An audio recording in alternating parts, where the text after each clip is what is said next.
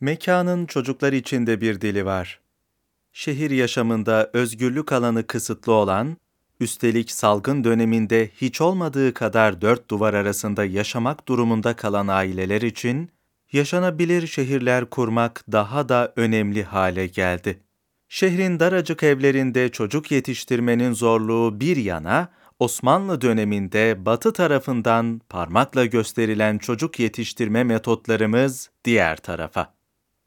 Salgın dönemindeki sıkışmışlığımız belki çok yeni ama bu mesele salgından önce de böyleydi. Özellikle son yıllarda çocuklar nefes almakta zorlanılan evlerde paylaşmayı, saygıyı, sevgiyi öğrenmeden büyüyor, mekanın ferahlığını tadamıyor. Mekanın çocuklar için de bir dili olduğunu ne zaman anlayacağız? Şehir denilince akla bir tarafta yüksek binalar, lüks, şatafat, diğer tarafta daracık sokaklarda yükselen çocuk çığlıkları, küçücük mekanlara sığmayan çalışan aileler geliyor. Hele de İstanbul deyince en çok beton duvarlara sıkışmış çocuklar üzüyor insanı. Salgın dönemi de bu işin tuzu biberi. Nerede o eski günlerdeki gibi akşam ezanına kadar sokaklarda oynayan çocuklar? Anneler artık köşe başındaki bakkal dükkanına bile gönderemez oldu çocuğunu. Anaokulu çağına kadar doğru düzgün bir arkadaşa sahip olmak şans meselesi. Akrabalar birbirinden uzak semtlerde oturduğu için çocukları ayda bir, en iyi ihtimalle haftada bir görüşebiliyor. Hal böyle olunca da şehir yaşamını özellikle aileler ve çocuklar için kolaylaştırmak öncelik kazanıyor. Eskiden kadınlar tarlada, bayırda çalışır. Şimdilerde makinelerin kolaylaştırdığı ev işleriyle bütün gününü meşgul eder, çocuklara ekstra bir yemek harcamazdı. Çünkü geniş ailede çocuklarla ilgilenecek bir büyük mutlaka olurdu. Kardeşler, kardeş çocukları birbirine arkadaş, babaanne, dede yoldaş olurdu. Şimdi ise tek çocuğun peşinde koşmaktan helak olmuş anneler görüyoruz. Çünkü hiçbir yardımcısı yok. Baba işe gidince anne markete, pazara gitmek için bile çocuğunu emanet edecek kimse bulamıyor. Eğitiminden sosyalleşmesine, hastalığından alışverişine kadar her şeyiyle anne ilgilenirse, çocuk da anne de nefes alamaz hale geliyor. Hele de büyük şehirde bu mesai hiç bitmez şehirde çocuk büyütmenin zorluklarını ve çözüm önerilerini, geçmişten günümüze çocuk yetiştirmenin inceliklerini, konunun uzmanları çocuk eğitimcisi Gülsüm Mehdiyev ve tarihçi Nermin Taylan'la konuştuk. Şehirde çocuk yetiştirmenin bir takım zorlukları olduğunu söyleyen Gülsüm Mehdiyev, çocukların nefes aldıkları mekanlar olan çocuk parklarının çocuğa uygun olarak tasarlanması gerektiğini ifade ediyor. Mehdiyev, yerel yönetimlerin çocuğa yönelik alan yaparken çocuk gelişim uzmanı ve eğitimcilere danışmasının uygulamalara artı değer katacağını belirterek, Şehirde çocukların oyun oynayacağı alanlar çok fazla yok. Onların ihtiyacı olan boş alanlar, boş kütükler, yeşillikler, kendilerinin oyun yaratacağı mekanlar. Böyle yerler olmayınca çocuk parka gidip saatlerce hiçbir şey yapmadan sallanabiliyor bir park yaparken veya çocuğa ait bir mekan tasarlarken çocuk gelişimcilerin fikirleri alınarak tasarım yapılırsa, çok daha sağlıklı mekanlar ortaya çıkar diyor.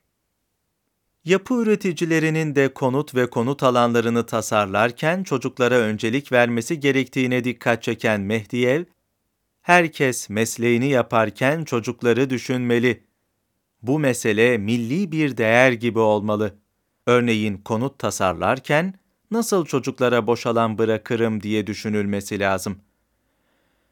Eskiden avlulu evlerimiz vardı, geniş ve ferah. Şimdi bakıyorsunuz en büyüğü üç oda, bir salon. Onda da çok eşya kültürü olunca maalesef çocuklar için boş bir alan kalmıyor. Hiperaktivite ve dikkat dağınıklığının artmasının bir sebebi de çocuğun doğal ortamlardan kopuşu. Sık sık doğa yürüyüşleri yapmak çocukların sınırlarını anlaması için çok önemli sözleriyle şehrin yakınlarındaki yeşil alanlarda ailece doğayla bağ kurmanın önemini vurguluyor. Mehdiyev'in dediği gibi çocuklar için olduğu kadar yetişkinler için de doğayla kurulacak yakın bir bağ ruh ve beden sağlığı için gerekli. Ancak metropollerde yeşil alana ulaşmanın zorluğu herkesin malumu. İşte bu noktada da yeşil alanları vatandaşın ulaşacağı yakınlığa getiren yerel yönetim anlayışı devreye giriyor. Çocuklarda çevre bilinci geliştirmek, toprağa dokunmalarını ve bitki yetiştirmeyi öğrenmelerini sağlamak amacıyla tasarlanan Yedi Kule Bahçe tam da bu ihtiyaca yanıt veriyor. Çocukların ve ailelerinin birlikte vakit geçirmeleri, doğayla bağlarını güçlendirmeleri için ideal mekanlardan biri olan Yedi Kule Bahçe, herkesin toprakla buluşmasına imkan sunan şehrin ortasında yemyeşil bir alan. Çocuklar doğaya saygıyı, toprağın değerini ve emeğin karşılığını öğrenirken, kadınlar da toprakla uğraşma ve bahçeciliğin inceliklerini tanıma şansı buluyor. Salgın dolayısıyla okulların kapalı olması, ailelerin çok fazla dışarıya çıkamamaları sebebiyle bugünlerde kısa bir mola verilmiş olsa da, Yedi Kule Bahçe şehirde büyüyen çocuklar için büyük bir şans. Salgın dönemi hangi etkinliğin kapısına kilit vurmadı ki?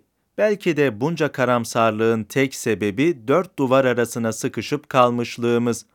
Salgın döneminden en çok çocukların etkileneceğini söyleyen Mehdiyev, bu süreci sağlıklı atlatabilmek için çocukların ekran sürelerini azaltıp yerine sohbeti, muhabbeti koymak gerektiğinin altını çiziyor.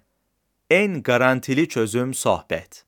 Bizim kültürümüzde zorluklar aile bağlarını güçlendirir. Bunu da fırsata çevirmek gerekiyor.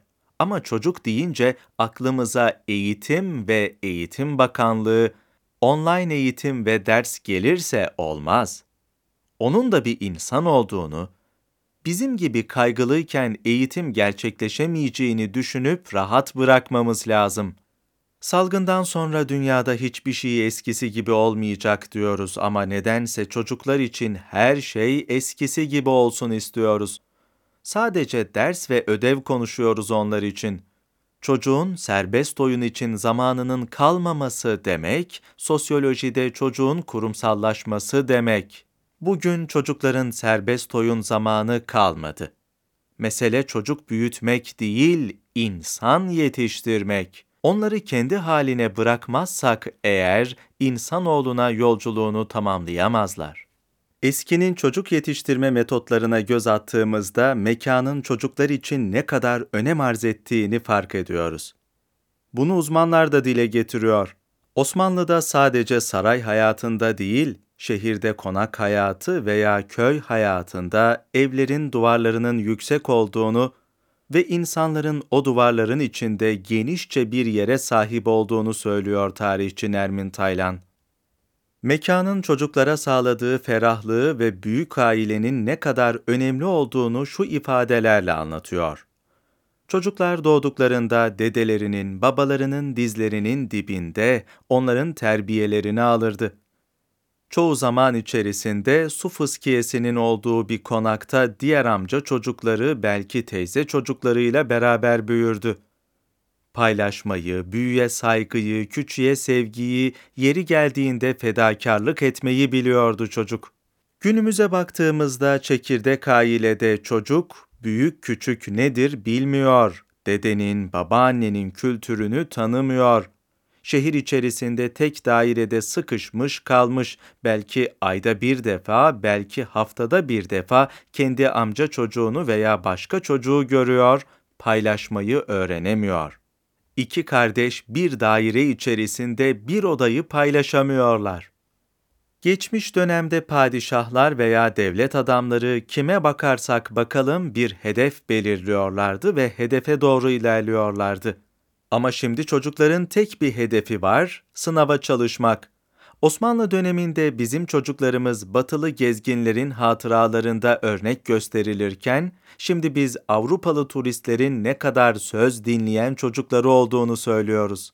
Fransız yazar ve gezgin Doktor Breyer, Türk çocukları başka memleketlerdekilere benzemezler, ne gürültü ederler, ne ağlayıp dururlar Şark'ta geçirdiğim 3 seneye yakın zaman zarfında hiçbir Türk çocuğunun bağırıp çağırdığını işitmedim sokakta notunu düşüyor.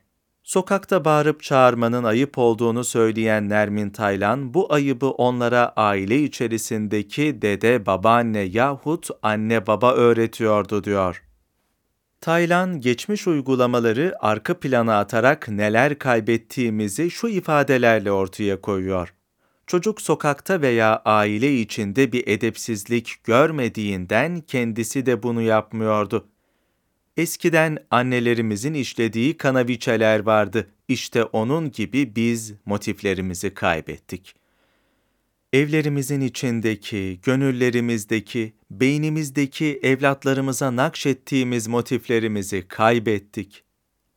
O nüanslar gidince ortaya zaten kabalık çıkıyor, başka bir şey değil. Osmanlı çocukları okullarda bahçe dersi, eşya dersi görüyordu eşyaya isim veriyor, eşyanın da bir canı, bir kıymeti olduğunu öğreniyorlardı. Eşyayı incitmek, hor görmek, basit görmek yoktu.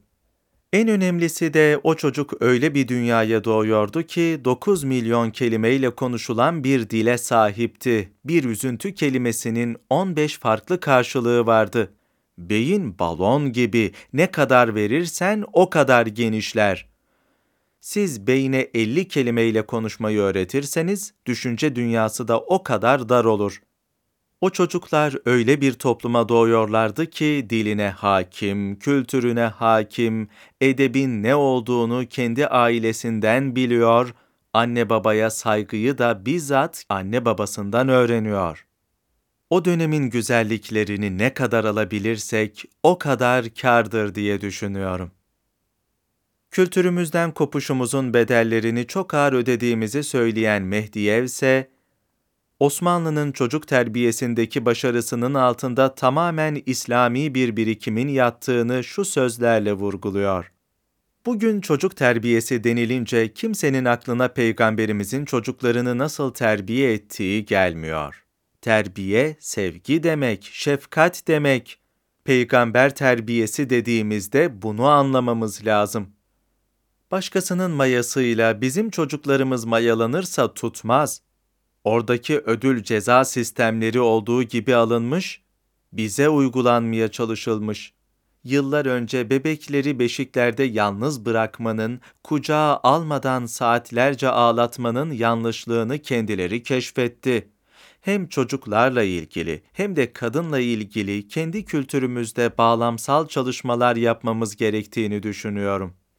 Mekansal anlamda çocuğun ve ailenin doğayla bağının kurulmasına yönelik yapılacak çalışmaların yanı sıra, eğitim ve terbiye noktasında da bütüncül bir yaklaşım sayesinde yaşanılan mekana aidiyeti olan, köklerini ve değerlerini tanıyan, mutlu çocukların yetişmesine ortam sağlanmış olacaktır.